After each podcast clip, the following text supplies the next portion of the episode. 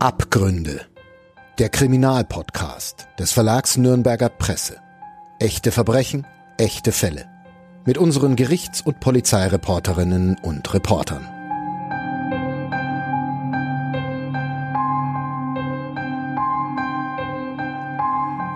Herzlich willkommen zu einer neuen Folge Abgründe, dem True Crime Podcast. Mein Name ist Lena Wölki und ich begrüße ganz herzlich meine Kollegin und Gerichtsreporterin Ulrike Löw. Hallo Lena. Ja, Uli, du hast uns heute einen sogenannten Cold Case mitgebracht. Ja, so ist es. Wir sind in einem Waldgebiet im Nürnberger Land. Durch diesen Wald führt eine Landstraße, ganz in der Nähe verläuft die Autobahn, die A9. Es ist die Autobahn, die von Nürnberg nach Berlin führt. Und hier verläuft auch ein Rad- und ein Gehweg. Dieser Weg, der ist geschottert. In dem Kies sind Fußspuren und Schleifspuren zu sehen. Die Schleifspuren führen in den Wald. Und hier liegt etwa 20 Meter entfernt von diesem Weg eine junge Frau. Sie liegt auf dem Nadelfilzboden, Kiefern wachsen hier, die Nadelbäume haben ganz hohe Stämme, die dominieren das Bild. Und du weißt ja auch, Lena, dieser Nürnberger Reichswald wird Steckerlerswald genannt, eben weil man durch diese wenig bewachsenen, aber hoch gewachsenen Stämme so eine gute Sicht hat. Mhm. Und deshalb sieht ein Autofahrer, der jetzt kommt, auch sofort die Frau liegen. Es ist August, der Autofahrer ist an diesem Morgen um 8 Uhr unterwegs. Er will zu einer Gartenkolonie, denn er hat dort selbst einen Garten. Er erschrickt, als er die Frau liegen sieht und er erkennt damals sofort, dass sie tot ist. Und deshalb steigt er auch gar nicht aus dem Auto aus, sondern er wendet. Er fährt zu einer Telefonzelle und neun Minuten später um 8.09 Uhr wählt er den Notruf.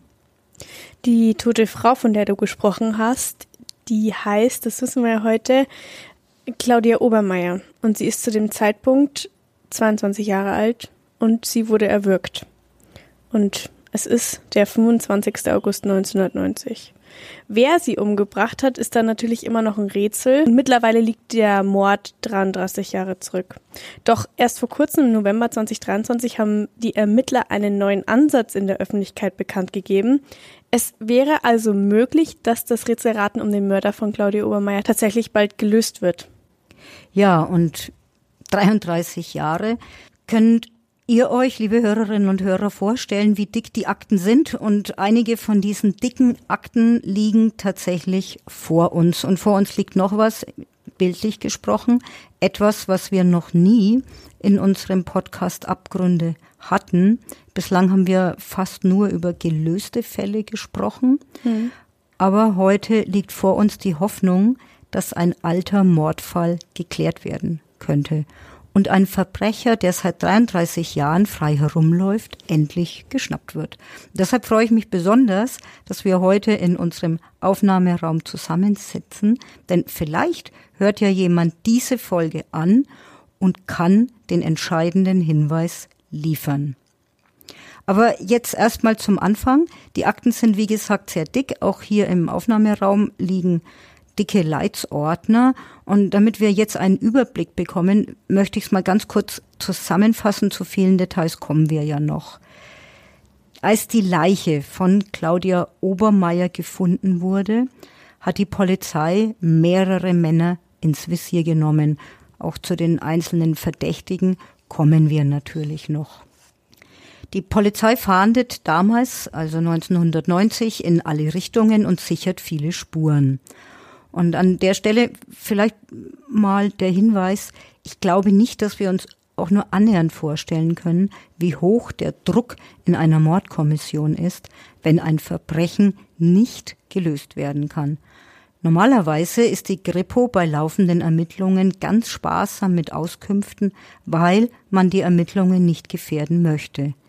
Aber in diesem Fall ist die Gripo etwa ein Jahr nach der Tat am 13. September 1991 an die Öffentlichkeit gegangen. Und der damalige Kriminalhauptkommissar, ein gewisser Herr Siedenburg, ist beim ZDF in der Sendung Aktenzeichen XY aufgetreten. Ja, und das ist auch ein sichtbares Zeichen dafür, wie gewaltig der Druck der Ermittler gewesen sein muss. Und für diejenigen, die es nicht wissen, das Jahr 1991 ist übrigens die Zeit, in der Eduard Zimmermann moderiert hat. Das Video zu dieser Sendung packen wir euch natürlich auch in die Show Notes. Ja, und nach dieser Sendung sind jede Menge Hinweise bei der Polizei eingegangen. Die haben leider überhaupt nichts oder nur sehr wenig genutzt. Die Polizei ist lange weiterhin im Dunkeln getappt. Erst im Jahr 1997, also sieben Jahre nach der Tat, ist dann ein Mann festgenommen worden. Und 98, also acht Jahre nach dem Mord, ist tatsächlich ein Strafprozess geführt worden. Und damals ist der Ehemann der toten Claudia Obermeier angeklagt worden. Der Fall war also schon einmal ein Cold Case und aufgeklärt ist dieses Verbrechen aber bis heute nicht, denn der Ehemann ist damals freigesprochen worden. Wir stehen also wieder am Anfang und wir haben es immer noch mit einem Cold Case zu tun. Aber es gibt offenbar eine heiße Spur und diese neue Spur weist ganz eindeutig auf einen ganz anderen Täter hin. Aber dazu kommen wir noch. Wir haben wirklich viel zu erzählen. Wie und wo hast du denn äh, diesmal recherchiert? Die Tat liegt ja, wie wir schon ein paar Mal gesagt haben, ähm, schon mehr als drei Jahrzehnte zurück. Ja, über diese Tat und vor allen Dingen über den Ablauf dieser Tat wird natürlich in Internetforen zum Beispiel sehr viel spekuliert. Ich habe tatsächlich bei All Mystery nachgelesen und ich war auch im Archiv unseres Verlages, also des Verlags Nürnberger Presse und habe haufenweise alte Zeitungsartikel rausgesucht und gelesen. Gefunden habe ich Berichte von Nürnberger Nachrichten, der Nürnberger Zeitung und auch von der Abendzeitung. Es ist damals wirklich sehr, sehr, sehr viel geschrieben worden und diese ganze Fülle zeigt schon, wie sehr dieses Verbrechen damals damals die Menschen in der Region Nürnberger Land beschäftigt hat. Und ich habe auch die Zeugenaussagen von damals gelesen und mich in die Ermittlungsakten vertieft. Es ist nicht wenig Papier und ein Mann, der all diese Ordner, die im Lauf dieser 33 Jahre äh, entstanden sind, wirklich in und auswendig kennt, weil er sich schon seit vielen Jahren mit diesem Verbrechen beschäftigt, ist Axel Krämer. Axel Krämer war Strafverteidiger in dem ersten Prozess, also 1998. Er hat damals als Rechtsanwalt den Ehemann von Claudia Obermeier verteidigt. Und er hat schon damals einen unbekannten Dritten als Täter ins Spiel gebracht. Ich habe ihn besucht. Viele Hörerinnen und Hörer kennen den Axel Krämer, zumindest seine Stimme ja schon aus anderen Folgen. Und wir sind in die Vergangenheit regelrecht eingetaucht ein sehr äh, berührender Prozess, ein, ein, äh, ein Prozess, der mich bis heute tatsächlich immer wieder mal beschäftigt und vor allem äh, nachdem vor wenigen Wochen erst im Fernsehen in der Sendung XY ungelöst dieser Fall wieder ins Spiel gebracht wurde, habe ich mich dann auch wieder damit beschäftigt und es sind mir doch einige Sachen wieder in den Sinn gekommen, die damals für mich sehr maßgeblich waren und ähm, die, sagen wir mal so, ähm, merkwürdig waren. Also im wahrsten Sinne des Wortes merkwürdig. Denn ähm, man darf nicht vergessen, dieser, äh, dieses Tötungsdelikt datiert aus dem Jahre 1990 festgenommen wurde mein Mandant, der Ehemann der Getöteten, sieben Jahre später oder im Jahre 1997, Februar 1997. Da habe ich das Mandat bekommen und natürlich war der Fall auch mir bekannt äh, aus der Presse und dass man hier immer noch einen Täter gesucht hat, sogenannter Cold Case, ja, das ist richtig. Und es hat mich dann sehr interessiert, um was für eine Person es sich handelt, äh, die mich damals zu sich in die JVA nach Nürnberg gerufen hat. Und ich habe einen gestandenen Mann vorgefunden, der mir klipp und klar gesagt hat, ich bin nicht der Täter. ich war es nicht. Ich bin unschuldig. Und wenn Sie auch davon überzeugt sind, dass ich unschuldig bin, dann möchte ich, dass Sie mich verteidigen. Und dann habe ich gesagt, ich schaue mir die Akten an. Viele Dinge sind mir damals gleich aufgefallen, die äh, schon überraschend waren. Die Ermittlungen waren geführt worden und zum Abschluss gebracht worden, insofern als gesagt wurde, äh, nichts deutet auf den Ehemann als Täter hin. Und dann wurden die Ermittlungen in eine andere Hand gegeben und plötzlich war vollkommen klar, das kann nur der Ehemann sein, der als Täter in Betracht kommt. Und ich habe mir gedacht, das schaue ich mir mal genauer an. Und natürlich werden wir auch über die neuen Erkenntnisse der aktuellen Ermittlungen sprechen. Ich habe nämlich auch die Gelegenheit gehabt, mit Wolfgang Eberle zu sprechen. Er ist erster Kriminalhauptkommissar und leitet heute in der PI Schwabach die neuen Ermittlungen zu dem Verbrechen an Claudia Obermeier. Ja, mein Name ist Wolfgang Eberle. Ich bin der Leiter des Kommissariats 1 in Schwabach, hier bei der Krippe und Schwabach in deren Zuständigkeitsbereich eben halt auch der Tatort aus 1990 Rödenbach liegt. Der Fall wurde damals eben von der Schwabacher Kriminalpolizei bearbeitet. Ja, und ich selbst bin hier seit 2016 äh, in der Funktion als äh, Kommissariatsleiter und äh, war vorher in Nürnberg bei der Mordkommission und äh, kannte diesen Fall.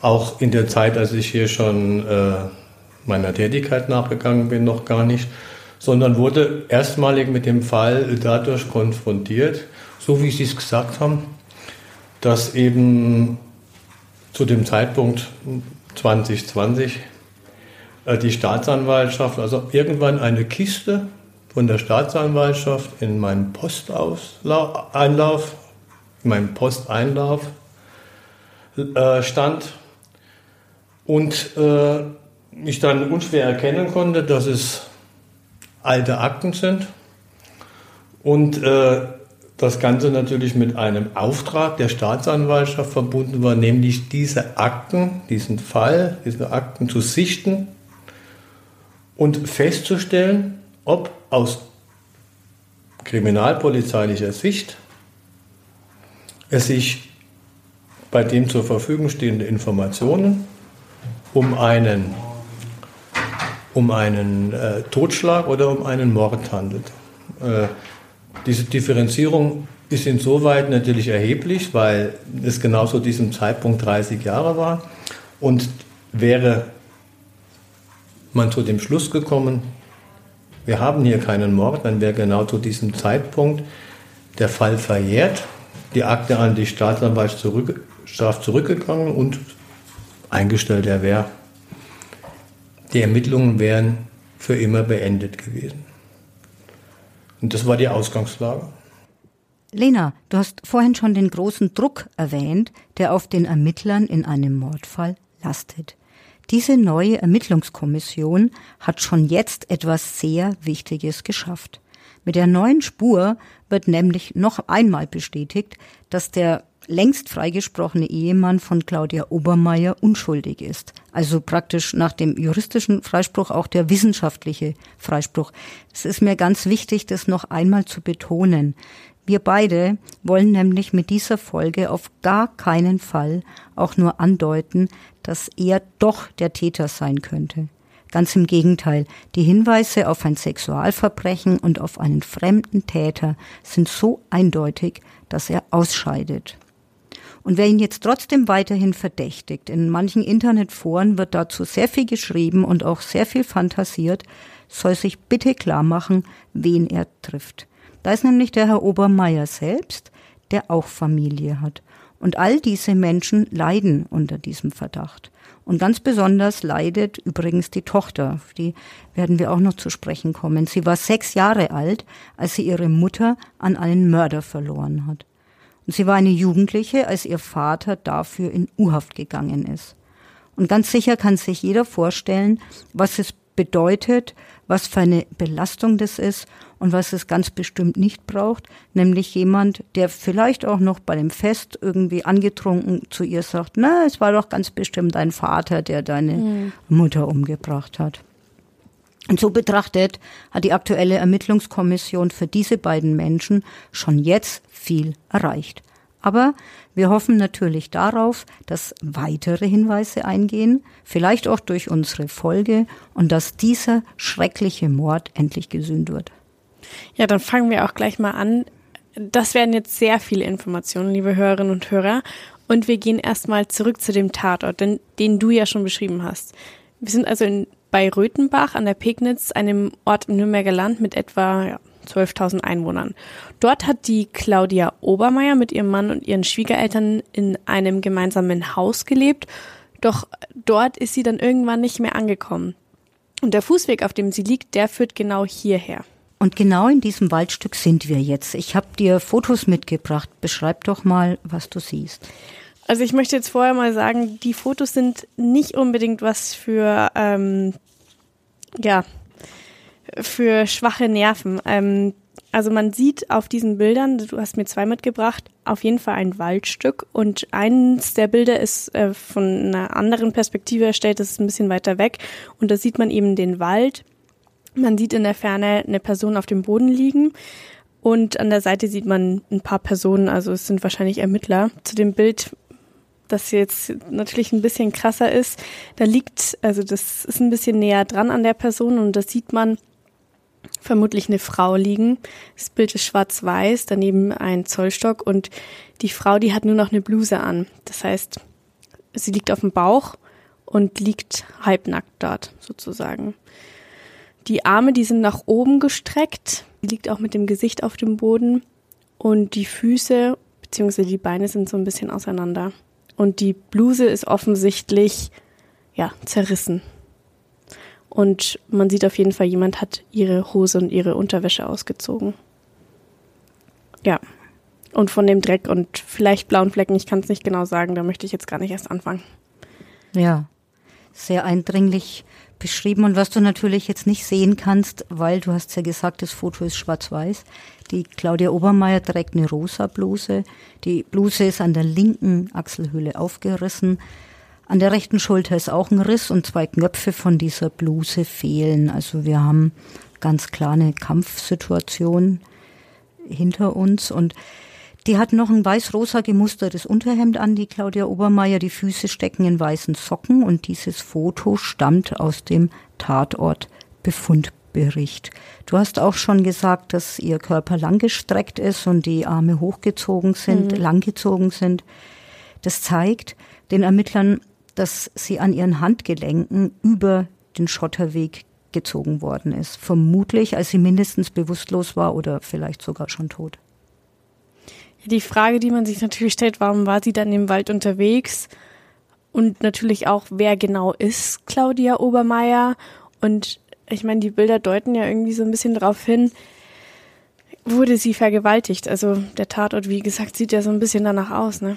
Ja, ganz genau. Die Ermittler gehen auch tatsächlich unmittelbar nach dem Auffinden dieser Leiche von einer versuchten oder einer erfolgten Vergewaltigung aus. Später stellt dann die Rechtsmedizin fest, dass die Frau in der Nacht gegen 2.20 Uhr erwürgt worden ist. Wie stellt man das fest? Das Zungenbein ist gebrochen und in ihrer Blutbahn sind Luftbläschen. Das Herz und der Kreislauf haben versagt. Es ist insgesamt, wenn wir diese Fotos heute anschauen, kommen wir ja beide zum gleichen Schluss. Trotzdem, nämlich, dass ein Sexual, dass es mhm. aussieht wie ein Sexualdelikt, aber es ist im Lauf dieser langen Ermittlungen nicht unkompliziert. Aber dazu kommen wir noch. Zu Beginn glauben auch die Ermittler Sexualdelikt. Acht Jahre später glauben die Ermittler dann an eine vorgetäuschte Vergewaltigung. Also daran, dass der Täter, der sie umgebracht hat, den Tatort nur so inszeniert hat, dass es aussieht wie eine Vergewaltigung. Und heute glauben die Ermittler wieder an Sexualdelikt. Was wissen wir denn mittlerweile über die DNA-Spuren? Also wenn ich eins aus anderen Fällen gelernt habe, da bei Sexualdelikten führen ja immer ganz oft DNA-Spuren, so wie jetzt auch Hautabschürfungen zum Beispiel oder Spermien zu dem Täter. Ganz genau. So leicht ist es hier nicht. Und zwar aus ganz unterschiedlichen Gründen. Zum einen ist die Möglichkeit, DNA auszuwerten, vor 33 Jahren noch gar nicht da. Mhm. Man arbeitet damals noch mit Blutgruppen und die Ermittler konnten nach der Tat nur feststellen, dass das Blut von der Claudia an der Bluse ist. Acht Jahre später, im ersten Strafprozess 1998, war es dann so, dass Blutspuren des Ehemannes als gewichtiges Indiz gegen ihn verwendet worden sind. Und was die Ermittler heute, also im Jahr 2024, an Methoden nutzen können, hat es damals noch nicht gegeben. Heute kann man DNA an Haaren, an Hautschuppen, im Blut oder im Sperma nachweisen. Aber was trotz aller technischen Möglichkeiten auch heute noch nicht geht, ist festzustellen, wann, also zu welchem Zeitpunkt eine DNA-Spur entstanden ist.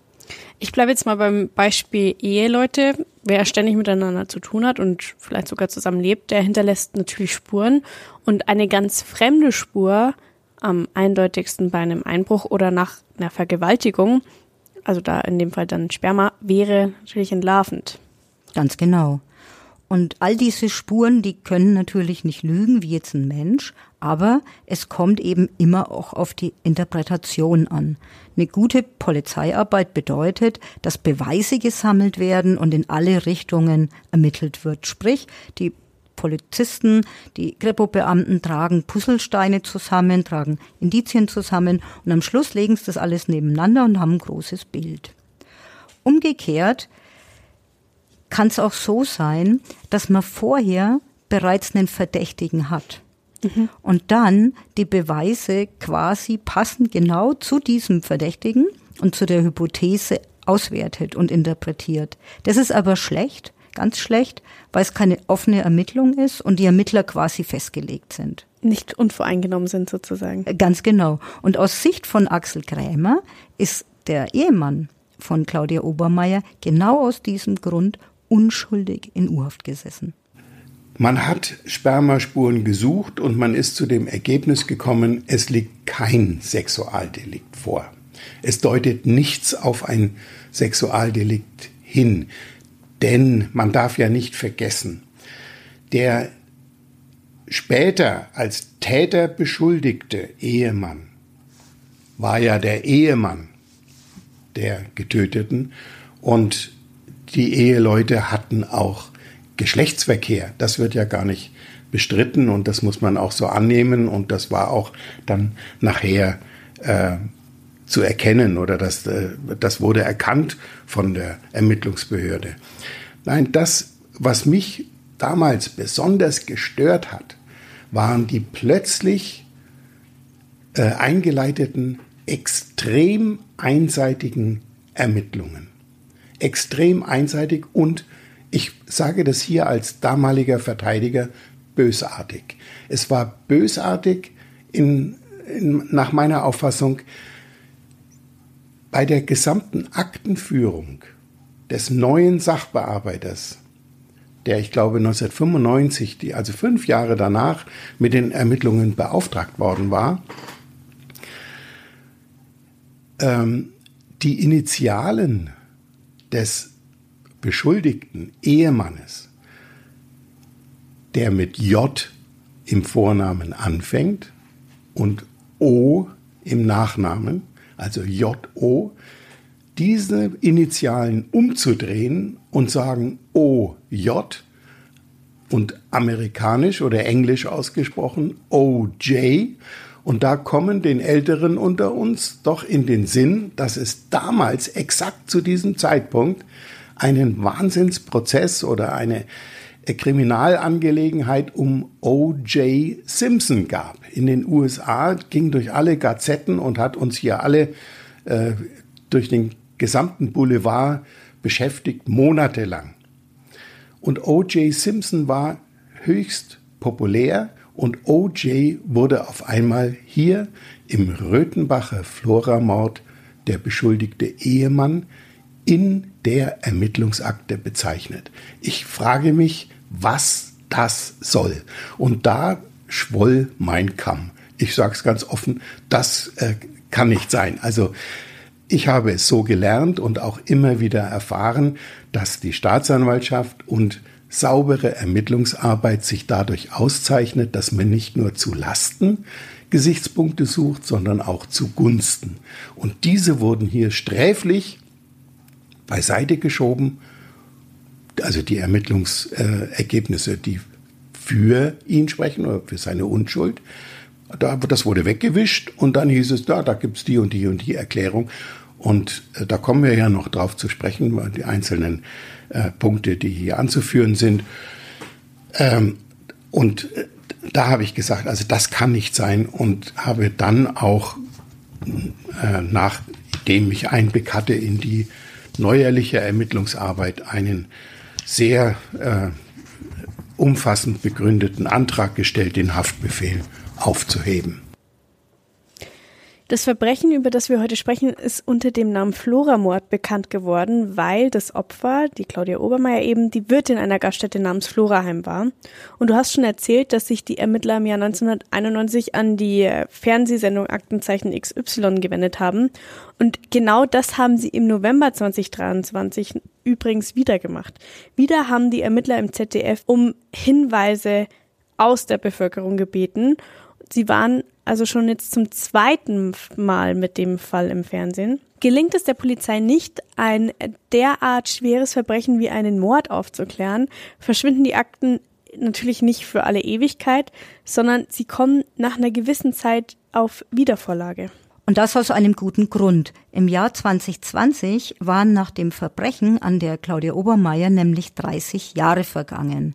Also Tat 1990, 2020 30 Jahre. Wäre man jetzt von dem Totschlag ausgegangen, wäre die Tat verjährt. Nur Mord verjährt eben nicht. Manche von euch werden es vielleicht wissen, von unseren Hörern. Manche aber vielleicht nicht. Kannst du vielleicht nochmal erklären, was der Unterschied zwischen Mord und Totschlag ist? Ja, genau. An der Stelle ist es tatsächlich wichtig. Mm, die Ermittler müssen sozusagen in dem Fall vom Tatort aus überlegen, was liegt denn vor? Haben wir einen Mord oder haben wir einen Totschlag? Und die Claudia Obermeier, wir haben es gesagt, Sexualdelikt und erwürgt. Das heißt, man geht an der Stelle davon aus, dass sie vergewaltigt worden ist und anschließend, um dieses Verbrechen zu vertuschen, ermordet wurde. Mhm. Das heißt, wir hätten Mord zur Vertuschung einer Straftat. Und man braucht, um den Mord vom Totschlag zu unterscheiden, Mordmerkmale. Vertuschung einer Straftat wäre eins, heimtückisch begangen wäre ein anderes, aus niederen Motiven wäre ein drittes Mordmerkmal. Und Totschlag hat eben diese Mordmerkmale nicht. Mhm. Danke. Ja, gerne. Und ja, Mord verjährt eben nie und nur dann gibt es auch die Möglichkeit, von dem Cold Case zu sprechen und die Akten wieder aufzumachen und wieder zu ermitteln. Deshalb gibt es jetzt beispielsweise bei Einbrüchen keine Cold Cases. Ganz genau. Mhm. Einbruch wird übrigens, lustig, dass du das sagst, noch eine große Rolle spielen, kommen wir noch dazu. Aber tatsächlich ist Mord eben das einzige Delikt, das es gibt, das nie verjährt. Und deswegen, und hier sehen wir, wir werden es sehen, dazu kommen wir aber erst noch, können tatsächlich Jahrzehnte später die Ermittler jetzt einen ersten Erfolg schon feiern, weil die technischen Möglichkeiten besser geworden sind. Stichwort DNA haben wir ja schon genannt und eine DNA-Spur wird noch eine ganz große Rolle spielen. Bevor wir jetzt zu diesen neuen Erkenntnissen kommen, erzähl uns doch mal, wer Claudia Obermeier ist. Die Claudia Obermeier ist also zu dem Zeitpunkt, als sie tot im Wald gefunden worden ist, 22 Jahre alt. Sie hat eine kleine Tochter, das Mädchen ist damals sechs Jahre alt und so lange ist sie mit ihrem Ehemann auch schon verheiratet. Ja, und das sieht man ja schon. Die Ehe mit ihrem Mann muss sehr jung eingegangen worden sein, nämlich mit 16 Jahren. Und wahrscheinlich, also könnte ich mir jetzt vielleicht vorstellen, haben sie geheiratet, weil sie schwanger war. Ja, vielleicht waren die auch beide viel zu jung. Jedenfalls gleich diese Ehe, also aus heutiger Sicht, wenn man die Ermittlungsakten liest und die damaligen Zeugenaussagen, einer echten Achterbahnfahrt, also Höhen, Tiefen, Streitigkeiten. Und das ist im Übrigen auch gar nicht meine persönliche Interpretation, sondern die Ermittler haben damals tatsächlich im Tagebuch von Claudia Obermeier nachgelesen, wie sie sich gefühlt hat, wie sie die Ehe empfunden hat und wie sie gegangen ist und auch über das Flora-Heim, also die Gaststätte, die sie mit ihrem Mann geführt hat, schreibt sie sehr viel in diesem Tagebuch. Ähm, für mich hat sich das so dargestellt, dass Claudia eine sehr lebenslustige junge Frau war, die durchaus, kann man vielleicht sagen, Haare auf den Zähnen hatte, die mit gestandenen Männern umgehen konnte, wo Alkohol eine Rolle gespielt hat, wo derbe Worte gewählt wurden, das war ihr sicherlich nicht unbekannt, wo auch körperliche Auseinandersetzungen an der Tagesordnung waren. Die junge Frau hat viel mitgemacht, das glaube ich ganz sicher. Sie hatte keine leichte Kindheit, keine leichte Jugend. Und wenn man ihr jetzt sich vor Augen hält, dass sie bereits mit 16, glaube ich, ähm, schwanger geworden ist und ihrer Tochter das Leben geschenkt hat, ähm, dann kann man eigentlich schon sehen, sie war ja selber noch ein Kind. Also sie war sicherlich keine reife Frau, sondern sie hat sich durch ich denke mal, durch ein sehr derbes Auftreten ihren Platz in dieser Männer-Alkohol-Umgebung äh, geschaffen. Und sie hat sich wohl in dem Flora-Heim, in dieser Gaststätte, auch dadurch Respekt und Gehör verschafft, dass sie dort ziemlich resolut aufgetreten ist. Und das ist das, was ich so in Erinnerung habe, auch aus den Zeugenaussagen der damals, da hieß der Stammtisch, das muss man sich mal äh, auf der Zunge zergehen lassen, die Flora Chaoten. Ja, also da kann man sich schon vorstellen, wenn sich ein Stammtisch die Chaoten nennt, äh, dass es da chaotisch zumindest zugegangen ist. Und ja, da gab es halt kein gutes Benehmen oder man war einen gewissen Umgangston gewöhnt, man war Alkohol gewöhnt und da wurde ordentlich auf den Putz gehauen, wie es halt eigentlich auch gang und gäbe ist in einer richtigen Wirtschaft.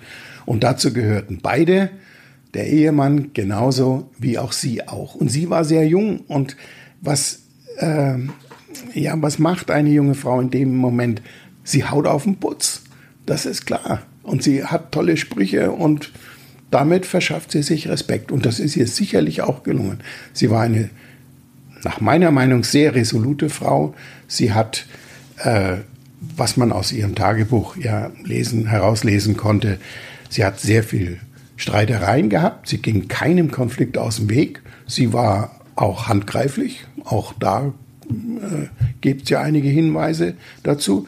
Und sie hat sich auch mit ihrem Ehemann ordentlich gestritten, auch handgreiflich. Und er hat ihr ein paar eingeschenkt, das eine oder andere Mal, wie man als Franke sagt. Das wird gar nicht bestritten, das bestreitet er auch gar nicht. Aber hinterher, so ist sie zu, zu zitieren oder zu lesen, war es dann immer ganz schön, wenn man sich wieder versöhnt hat. Und das zeigt, was das für eine Beziehung gewesen sein muss. Wie wechselhaft, wie ja auch chaotisch. so kann man eigentlich nicht eine, ein solides Familienleben führen. Aber ich denke mal, die Umstände drumherum, die haben das ganz einfach mit sich gebracht. Das ist eine andere Welt gewesen. Da ging es ordentlich zur Sache und da hat man sich gegenseitig nicht geschont. Ihr Ehemann ist vier Jahre älter und in dem Gasthaus Floraheim arbeiten übrigens auch seine Eltern. Mit den Eltern, also mit den Schwiegereltern der Claudia, wohnen jetzt die jungen Obermeiers in einem Haus in Röthenbach. Das Floraheim ist von diesem Wohnhaus ungefähr zweieinhalb Kilometer weg, also eine halbe Stunde, wenn man zu Fuß unterwegs ist. Und genau zu Fuß war sie ja in der Mordnacht auch unterwegs da ist sie dann wohl scheinbar von der Gaststätte zum Wohnhaus gelaufen. Ganz genau. Und es ist ein Samstag, als ihr Leichnam am 25. August gefunden worden ist. Diesem Wochenende war in Röthenbach an der Pegnitz Kirchweih. Das ist übrigens deshalb wichtig, weil sicherlich sehr, sehr, sehr viel mehr Menschen unterwegs waren als sonst. Und sicher ist auch noch der eine oder andere betrunken durch die Nacht getorkelt. Meinst du damit auch ihr Mörder? Ja, denke schon. Wir wissen ja nicht, wem sie begegnet ist, aber ganz sicher ist sie in dieser Nacht ihrem Mörder begegnet. Und in Röthenbach war damals jedenfalls ein Bierzelt aufgebaut. In dem Ort nennt man das Fest auch das Fest der tausend Blumen. Und der Höhepunkt sollte ein Umzug am Sonntag werden. Dann sind die Vereine unterwegs, sie gestalten alle Wägen und diese Wägen sind über und über mit Blumen geschmückt. Da waren übrigens auch die Obermeiers beteiligt an den Schmücken der Wägen mit Blumen. Es klingt ja eigentlich ganz schön, ne? So viele Blumen. Ich kann mir vorstellen, dass der Umzug mit diesen Blumenwegen die Besucher von weit her anlocken. Und natürlich denkt man dann aus heutiger Sicht auch gleich vielleicht ja auch den Mörder. Das ist in der Tat so gewesen. Ähm, ich habe auch private Beziehungen zu Einwohnern aus Röthenbach anderer Art ähm, und habe da mal nachgefragt, dieses Blumenfest, das ist tatsächlich etwas ganz Besonderes in dieser kleinen Stadt und dort ähm, geht es zu wie anderswo auf der Bergkirchweih oder in, am Oktoberfest in anderem äh, Umfang, aber doch immerhin gleiche Bedeutung. Da ist jeder auf den Beinen. Das sind die Vereine, die mobilisieren, da werden Umzüge gemacht, da gibt's ein riesen Bierzelt und da wird ordentlich dem Alkohol zugesprochen. Aber es sind auch andere Schausteller in der Stadt. Ähm, die kommen mit ihren Buden, Karussell oder sonst irgendwas daher, verkaufen äh, Maroni und Mandeln und vielleicht auch ein, ein äh, Go-Kart oder, oder irgendwie sowas. Und da kann es durchaus sein, auch das war immer in meinem Kopf und wohl auch in dem Kopf der Ermittler, dass da Personen in der Ortschaft äh, sich befinden, aufhalten, die vielleicht da nicht hingehören oder aber die nur auf der Durchreise sind und äh, sonst mit der Ortschaft nichts zu tun haben. Also da kommt ja der von mir zitierte Zufallstäter, der kommt ins Spiel.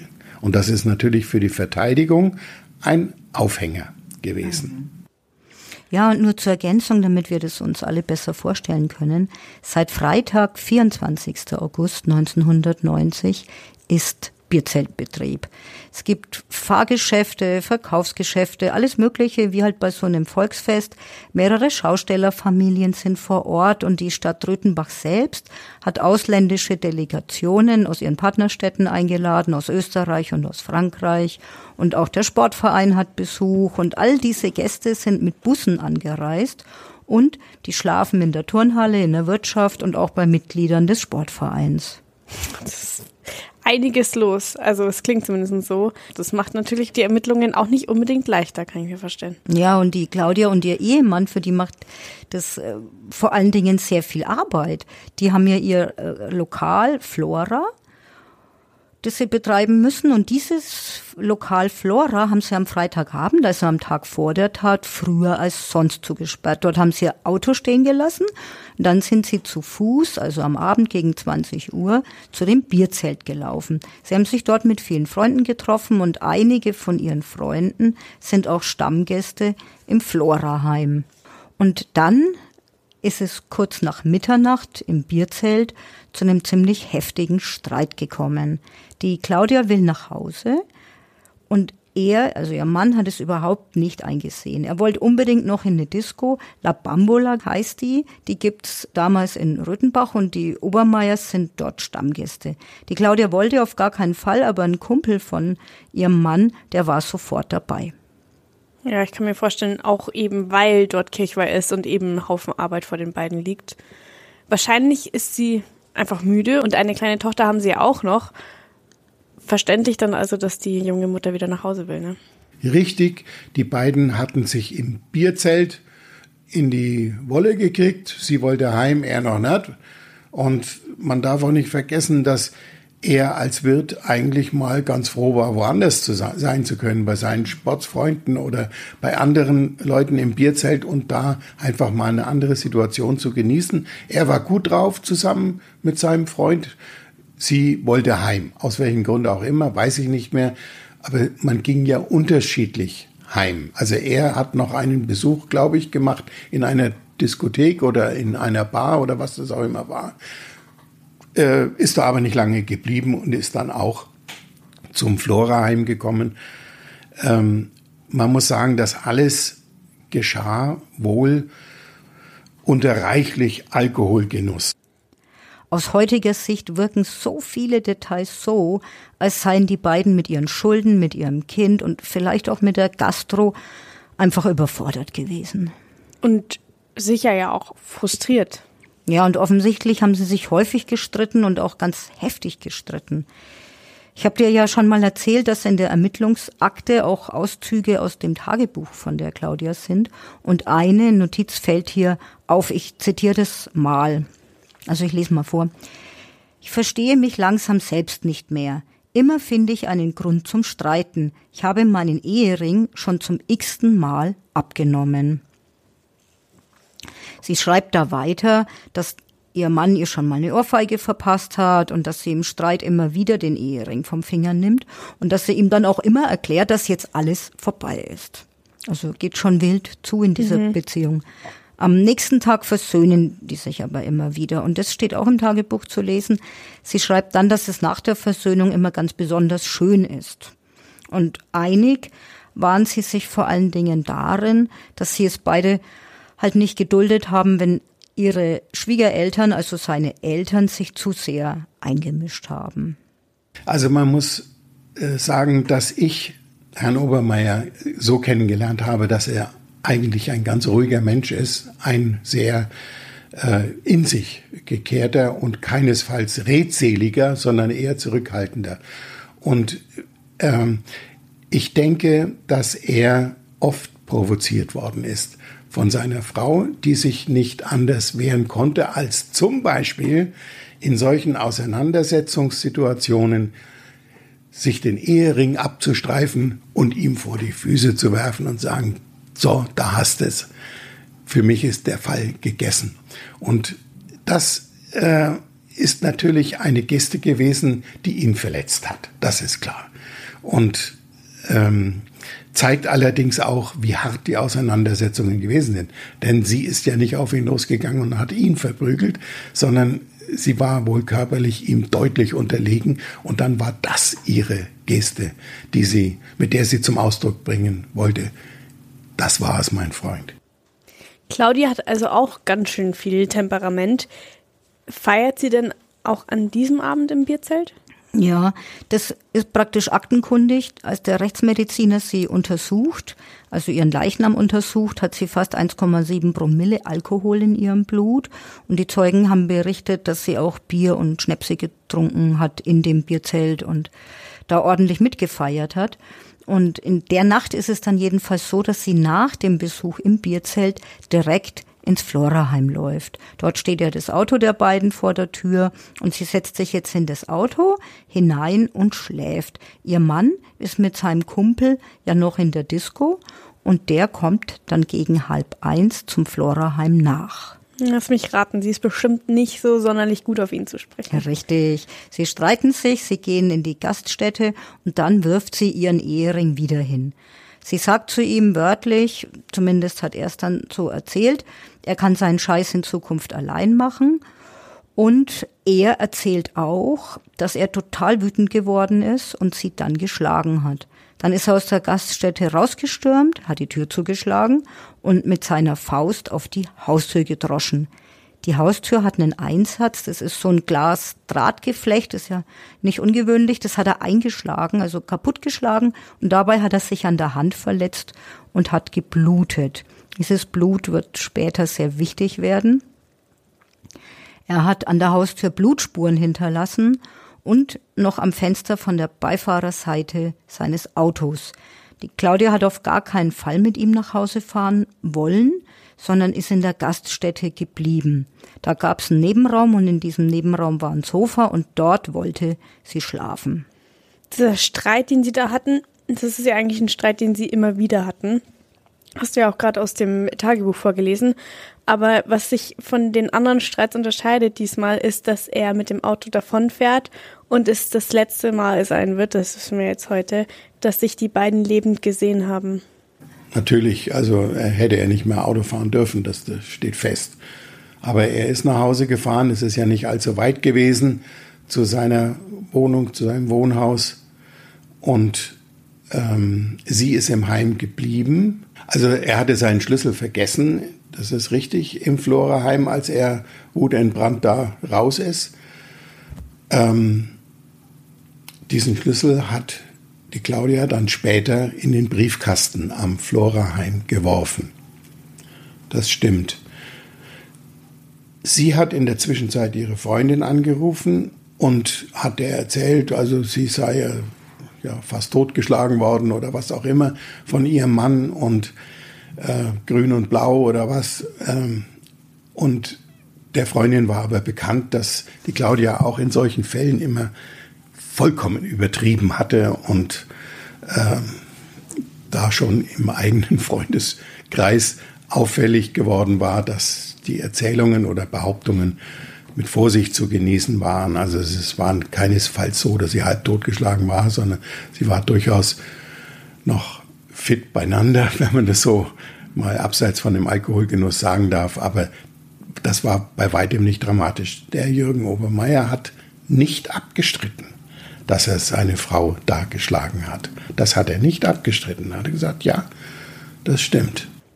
Ja, und jedenfalls finden die Ermittler später seinen Schlüssel im Briefkasten des Floraheims. Und der Herr Obermeier steht jetzt ohne Schlüssel mitten in der Nacht vor seinem Elternhaus, also in dem Haus, in dem er und die Claudia mit seinen Eltern wohnen. Und weil er da nicht reinkommt, klingelt er. Seine Mutter macht ihm um zwei Uhr morgens die Tür auf. Diese Uhrzeiten sind deshalb wichtig, weil die Ermittler aus den Daten später eine Zeitschiene mhm. erstellen. Der Obermeier gibt aber jetzt keine Ruhe. Er ruft von zu Hause im Floraheim an, ob die Claudia nicht ans Telefon gegangen ist oder schon nicht mehr da war, ist an der Stelle offen. Jedenfalls kann die sich nach dem Streit ganz offensichtlich auch nicht so einfach im Floraheim aufs Sofa legen und schlafen, als ob jetzt nichts gewesen wäre, sondern sie ruft um 1.45 Uhr, also mitten in der Nacht, bei ihrer Freundin Elisabeth an. Die Freundin Elisabeth wohnt damals in einem Dorf namens Forra, das ist etwa 22 Kilometer von dem Floraheim entfernt. Die Claudia weint am Telefon, sie will unbedingt zu ihrer Freundin fahren und sie will dort übernachten. Und sie erzählt ihrer Freundin, dass ihr Mann sie halb totgeschlagen hat. Also ich will jetzt nicht die Ohrfeige verharmlosen, aber halb totgeschlagen ist total übertrieben. Aber vielleicht, zumindest wirkt mir das erklärlich, hat sie die Geschichte ein bisschen aufgebauscht, weil es ihr peinlich war, dass sie ihre Freundin mitten in der Nacht aus dem Bett scheucht. Mhm. Claudia hat ihre Freundin jedenfalls darum gebeten, dass sie bei ihr übernachten darf. Und die Freundin aus Forra, die wird natürlich später auch als Zeugin gehört, die erzählt, dass die Claudia mit dem Taxi kommen wollte, doch sich Sorgen gemacht hat, weil sie kein Bargeld hatte. Aber für die Elisabeth wäre das überhaupt gar kein Problem gewesen. Sie hat ja Claudia versprochen, sie bezahlt natürlich das Taxi, sie soll nur kommen und die Claudia verspricht dann, ja, ich bringe mein Sparbuch mit und ruft dann eben doch ein Taxiunternehmen an. Dort hört sie, dass das Taxi mindestens 15 Minuten braucht und weil schon alle Taxis ausgebucht sind, lehnt sie erst ab. Wir haben es ja schon gesagt, in dem Ort ist gerade Kirchweih und das Blumenfest und es ist einfach auch super viel los. Und wir können jetzt natürlich nur mutmaßen, vielleicht gibt es deshalb kein Taxi. Aber was mir natürlich dann sofort in den Kopf äh, kommt, ist sie dann vielleicht deshalb gelaufen und dort dann ihrem Mörder begegnet. Jetzt beginnt das Rätselraten. Die Claudia ist noch am Telefon, als es in der Taxizentrale heißt, dass jetzt eine Fahrt ausgefallen ist. Jetzt kann sich doch ein Fahrer sofort auf dem Weg machen und sie im Floraheim abholen. Wir haben jetzt bestimmt Zuhörerinnen und Zuhörer, die den Schauplatz des Verbrechens und diesen Ort kennen. Das Floraheim war damals das Vereinsheim der Kleingärtner. Es befindet sich zu diesem Zeitpunkt, also 90, noch in der Adalbert-Stifter-Straße. Das heutige Floraheim in der Siedlerstraße ist viel später gebaut worden. Jedenfalls sagt sie zu, und der Taxifahrer fährt jetzt los. Aber er steht morgens um zwei vor einer dunklen Wirtschaft. Er sieht auch die eingeschlagene Scheibe. Der meldet sich jetzt sofort in der Taxizentrale mit Hilfe von Funk. Das sind jetzt natürlich wieder Uhrzeiten, mit denen die Ermittler dann später die Abläufe rekonstruieren. Der Taxifahrer ärgert sich jetzt natürlich, dass er vergeblich zu der, Ta zu der Gaststätte gefahren ist. Und deshalb fährt er jetzt wieder davon. Aber unterwegs sieht er auf der Straße die Claudia Obermeier laufen. Er kennt sie, weil sie häufiger Taxi fährt, vor allen Dingen, wenn sie nachts aus der Wirtschaft nach Hause will. Er hält jetzt an und will von ihr wissen, ob sie ein Taxi bestellt hat. Sie sagt nein. Taxifahrer fährt jetzt weiter und er ist der Letzte, der sie lebend gesehen hat. Am nächsten Morgen liegt sie dann auf diesem Schotterweg im Wald. Boah, ich habe Gänsehaut. Das klingt ja auch irgendwie total mysteriös. Die Frau läuft also mitten in der Nacht drei Kilometer zu Fuß und dann auch noch ein langes Stück durch den Wald. Wieso will sie plötzlich nicht mehr zu ihrer Freundin? Sie scheucht ja die Frau auch mitten in der Nacht aus dem Bett und dann sagt sie ja auf einmal ab und kommt nicht. Und warum lügt sie den Taxifahrer an? Und dann auch noch dieses Gefühl, dass er der Letzte war, der sie lebend gesehen hat und sie das aber natürlich nicht weiß. Und ach, ja, ganz schön heftig. Ja, wir wissen es natürlich nicht und ich finde auch, es ist ganz schön heftig, aber vielleicht ist die Erklärung ja ganz einfach. Zumindest habe ich mir überlegt, was eine Erklärung sein könnte. Also, mhm. erstmal ist die Claudia ziemlich betrunken. Insofern muss jetzt nicht alles logisch sein, was sie sich gedacht hat und wie sie handelt. Und vielleicht wird ihr klar, 22 Kilometer ist Vorra entfernt, dass sie nicht so weit wegfahren kann, wenn am nächsten Tag, am frühen Morgen, es in der Gaststätte wieder rund geht. Also es ist ja Kirchweih und da will sie vielleicht auch gar nicht fehlen. Und vielleicht hat sie sich nach dem Gespräch mit ihrer Freundin auch schon wieder ein bisschen beruhigt und braucht jetzt gar keine Schulter mehr, an die sie sich ausweinen kann, weil das hat sie am Telefon schon gemacht. Und vielleicht fällt ihr ja auch ihre Tochter ein, die zu Hause sitzt und sie denkt jetzt vielleicht einfach drüber nach, dass sie trotz allem Streit mit dem Mann und so weiter und so fort an ihrer Familie hängt. Vielleicht denkt sie auch über Trennung nach. Jedenfalls kann es ja sein, dass sie über all das nachdenkt, während sie nach Hause läuft die, das Gespräch mit der Freundin, das Telefongespräch, das war wohl ein etwas längeres Gespräch. Jedenfalls hatte das wohl auch eine Art therapeutische Wirkung. Jedenfalls Claudia hatte sich ganz offensichtlich wieder beruhigt. Sie wollte dann, so ist meine Erinnerung, ein Taxi rufen und mit dem Taxi nach Vorrat zu ihrer Freundin und dort übernachten. Nun war aber dieses Blumenfest. Und auf dem Blumenfest zeigt man sich natürlich auch, gerade als Wirtin des Loraheimes. Da mussten die Blumenwagen geschmückt werden am nächsten Tag. Da hatte man sich verabredet, die Vereine, alle helfen zusammen. Und da wollte sie auch nicht fehlen. Und insofern hatte sie wohl dann ihre Meinung geändert und hatte sich dann doch entschieden, nachdem sie bereits unter dem Vorsatz wohl mit dem Taxi nach Vorrat fahren zu wollen, auch ein Taxi bestellt hatte, äh, hatte sie dann ihre Meinung geändert und kurzfristig und sich dann entschieden, doch zu Fuß nach Hause zu laufen. Ich glaube, so, so war die Erinnerung. Mhm. Mhm. Und hat dann diesen Taxifahrer, der dann kam, äh, der sie dann auch gefragt hat aus dem Taxi heraus, haben Sie ein Taxi bestellt? Und sie gesagt, nö, ich habe keins bestellt. Dann ist er unverrichteter Dinge wieder weitergefahren. Mhm.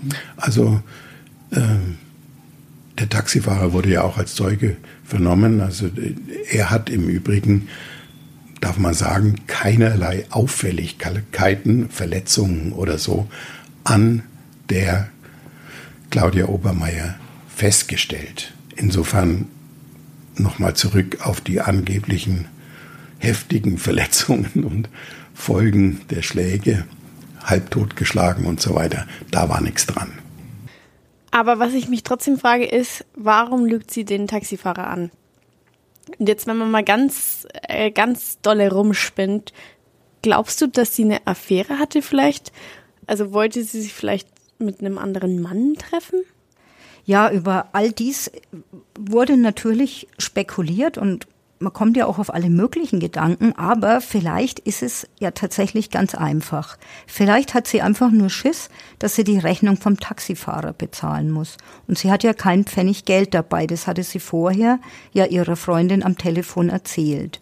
Wenn sie aber jetzt mit dem Taxi nach Hause fährt, dann muss sie klingeln. Also sprich, sie muss ihren Mann oder ihre Schwiegereltern rausklingeln und dann muss sie einen von den Schwiegereltern oder eben den Mann um das Geld bitten. Und ich glaube, oder ich halte es zumindest für möglich, dass sie dafür jetzt zu stolz ist, weil gerade wurde sie von ihrem Mann noch verprügelt und geschlagen. Es war eine große Demütigung. Mhm.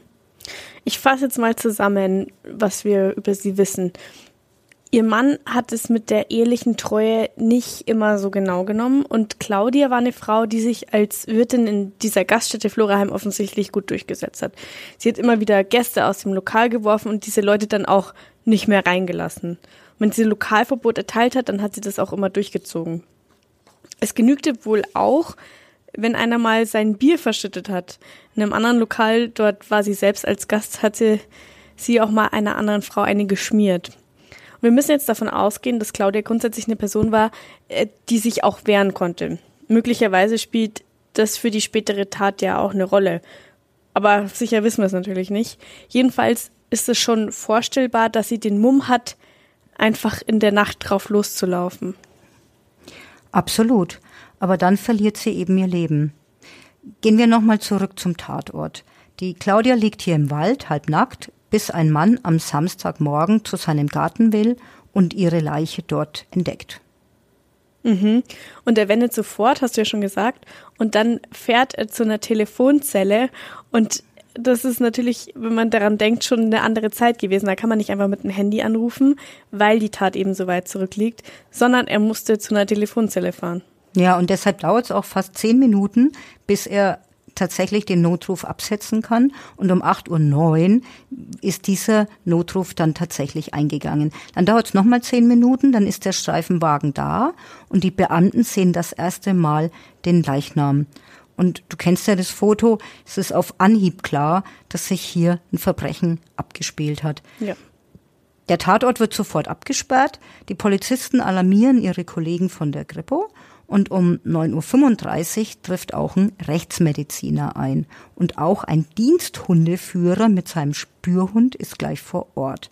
Und jetzt kommen auch noch zwei Frauen zum Tatort, die wohnen nur 200 Meter entfernt. Und die geben beide an, dass sie in der Nacht Schreie gehört haben.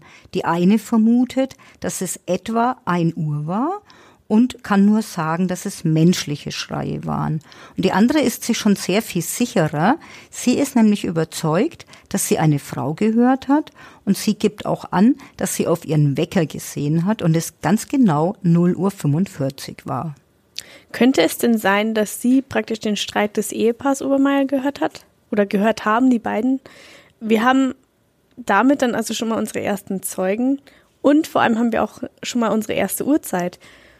Aber was genau sagt uns das dann jetzt?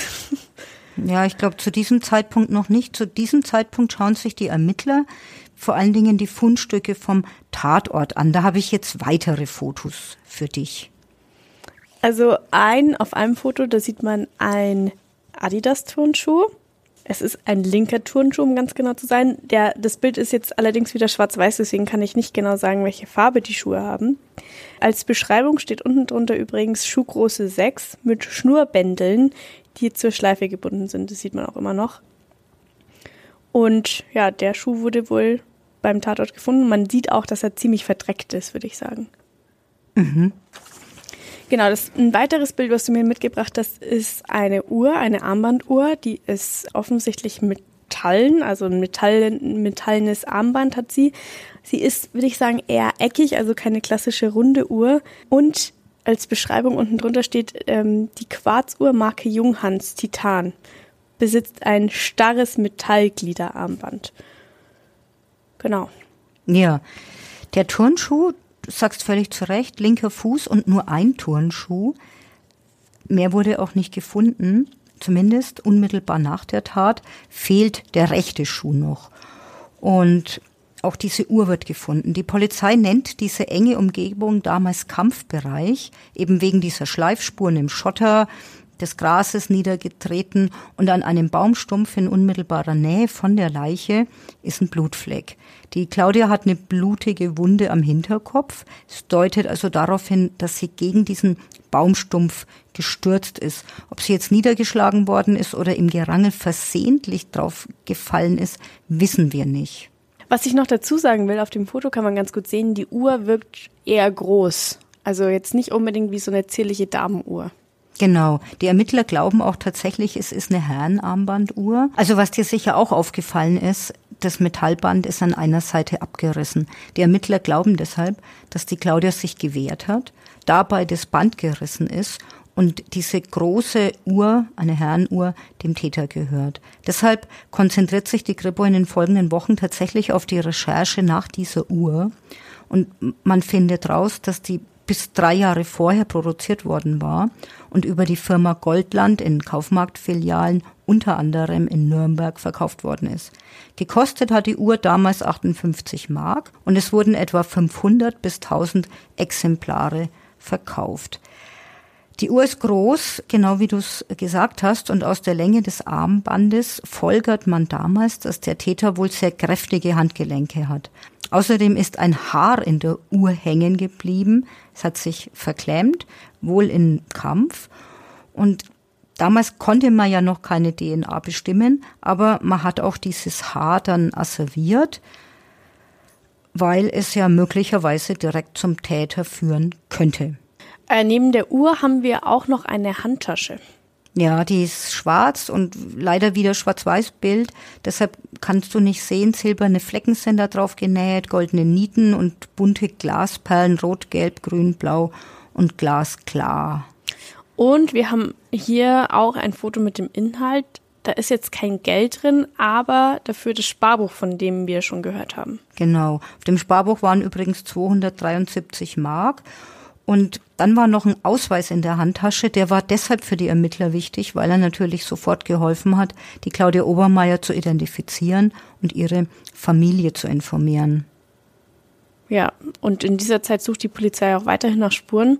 Es fehlt ja immer noch der zweite Adidas-Schuh von Claudia und auch ihre restliche Kleidung, also die Hose. Und ähm, was ich mich gefragt habe, gibt es denn neben der Uhr noch weitere Spuren des Täters? Und was sagt in dem Zusammenhang auch der Rechtsmediziner? Fangen wir mal mit dem Rechtsmediziner an. Er vermutet einen Todeszeitpunkt von etwa zwei Uhr. Er hält es für wahrscheinlich, dass es vorher zu einer Vergewaltigung oder zumindest zu einer versuchten Vergewaltigung gekommen ist. Was wird denn sonst noch gefunden neben den Sachen, die du mir jetzt als Foto mitgebracht hast? Ich denke bei einem Tatort und bei Verbrechen immer an die Spurensicherung in ihren weißen Anzügen, also an Polizisten, die jeden Stein umdrehen und jeden Dreckkrümel akribisch sichern. Ich denke jetzt an diese kleinen Plastiktütchen, in denen sie Zigaretten kippen, kleine Papierchen, alles Mögliche, was sie da finden, aufsammeln und aufbewahren. Ja, ich sehe es richtig vor mir.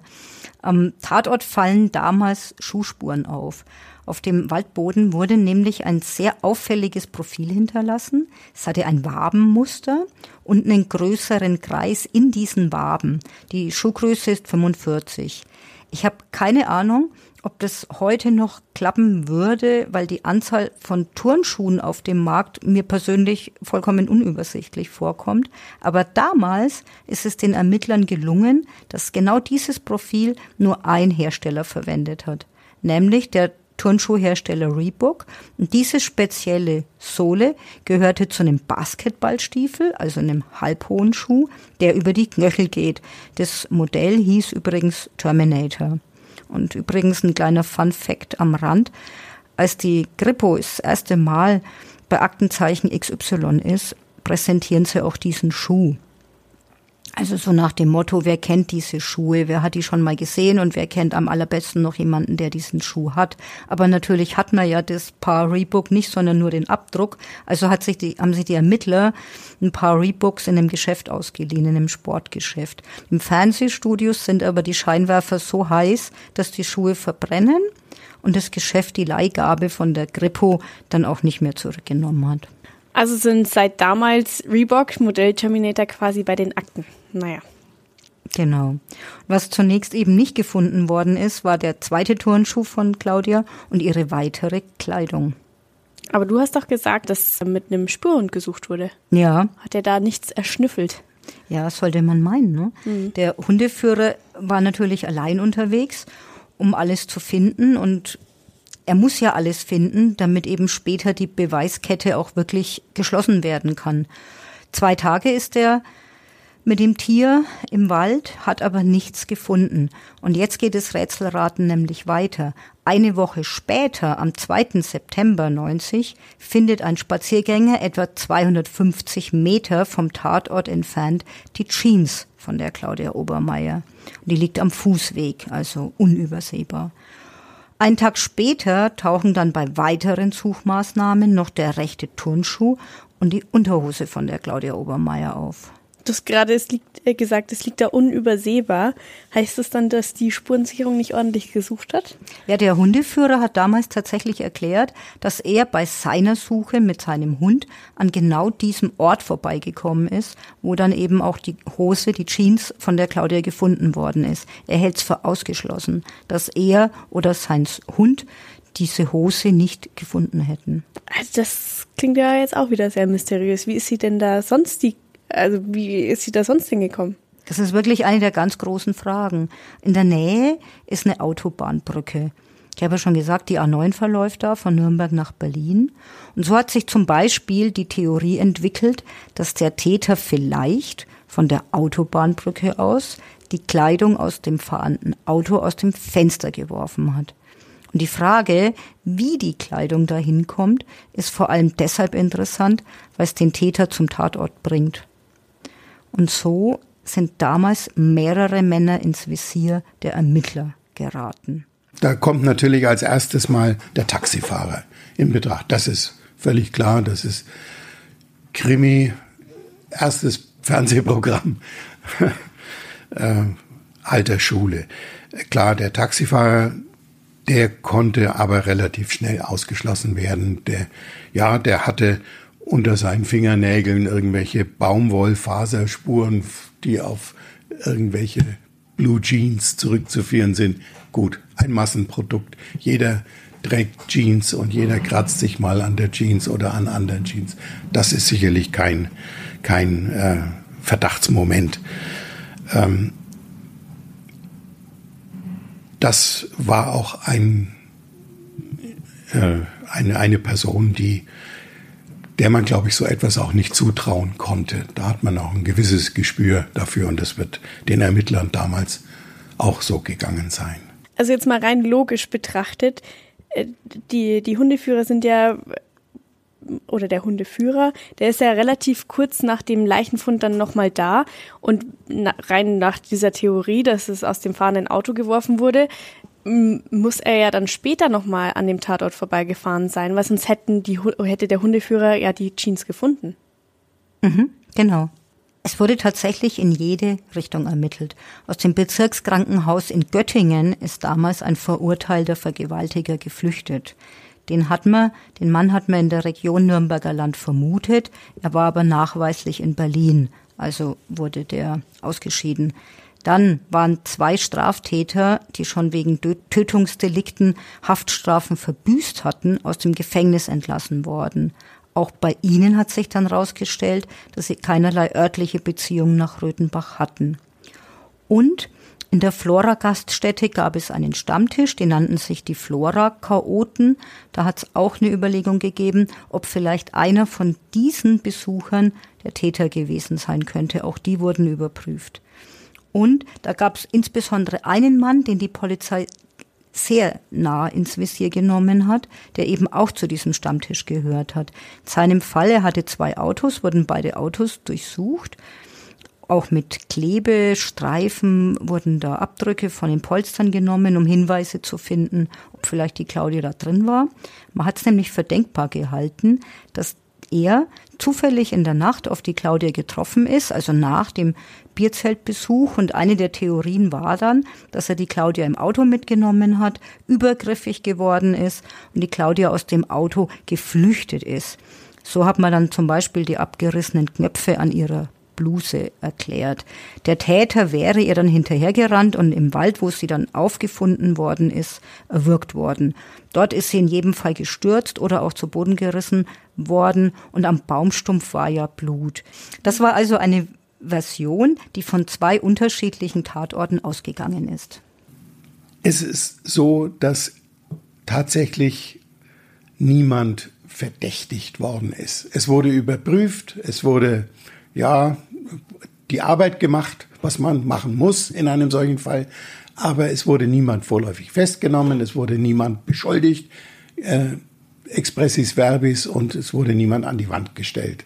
Das kam irgendwie auch nicht in Frage. Also so stelle ich mir das vor, wie damals ermittelt worden ist. Wir hatten ja auch die, äh, die einzelnen ähm, Laboruntersuchungen und die Sachverständigen von der Rechtsmedizin und so, die dann da auch ermittelt haben. Das muss man ja immer irgendwo auch in Relation sehen, wenn so ein Ermittler dabei ist, den Täter zu finden. Das ist sicherlich nicht einfach, aber ähm, ich bin mir eigentlich sicher, dass das damals zu Recht äh, nicht mit aller Härte in die Richtung dieser Herrschaften weiter ermittelt worden ist. Man hat mit Sicherheit mit gründ, gründlich untersucht, aber äh, da auch keine Anhaltspunkte gefunden und deswegen auch nicht weiter in der Sache rumgestiert.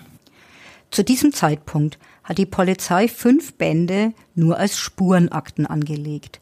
Etwa 240 Personen wurden abgeklärt. Da die Tatzeit in der Nacht war, konnten die Alibis häufig nur von den Ehefrauen bzw. Partnern bestätigt werden. Da ist es natürlich sehr schwer, eine Bestätigung ohne Zweifel zu erhalten, weil die Alibigeber sozusagen ja schlafen würden. Auch in unserem Pressearchiv finden sich viele Artikel. Etwa 12.000 Fahndungsaufrufe an die Haushalte in der Gegend wurden verteilt. Der Fall ist auch im Blatt des Bundeskriminalamtes veröffentlicht worden. Also wenn man sich das mal anschaut, dann gibt es zu dem Zeitpunkt viele Verdächtige, aber es passiert nichts. Niemand wird festgenommen und es gibt schon gar keinen offiziellen Hauptverdächtigen. Ob sich das ändert, und vor allem, ob sich das nach dem Auftritt bei Aktenzeichen XY im September 1991 ändert, das erfahrt ihr in der nächsten Folge. Wir machen nämlich zwei Folgen aus dem Fall. Und deshalb würde ich sagen, vielen Dank fürs Zuhören. Vielen Dank, Uli, für diesen doch sehr mysteriösen und äh, heftigen Fall, den du uns mitgebracht hast. Vielen Dank, Lena. Wir hören uns dann in zwei Wochen wieder mit der Fortsetzung dieses Falls. Macht's gut. Bis dahin. Tschüss. Tschüss.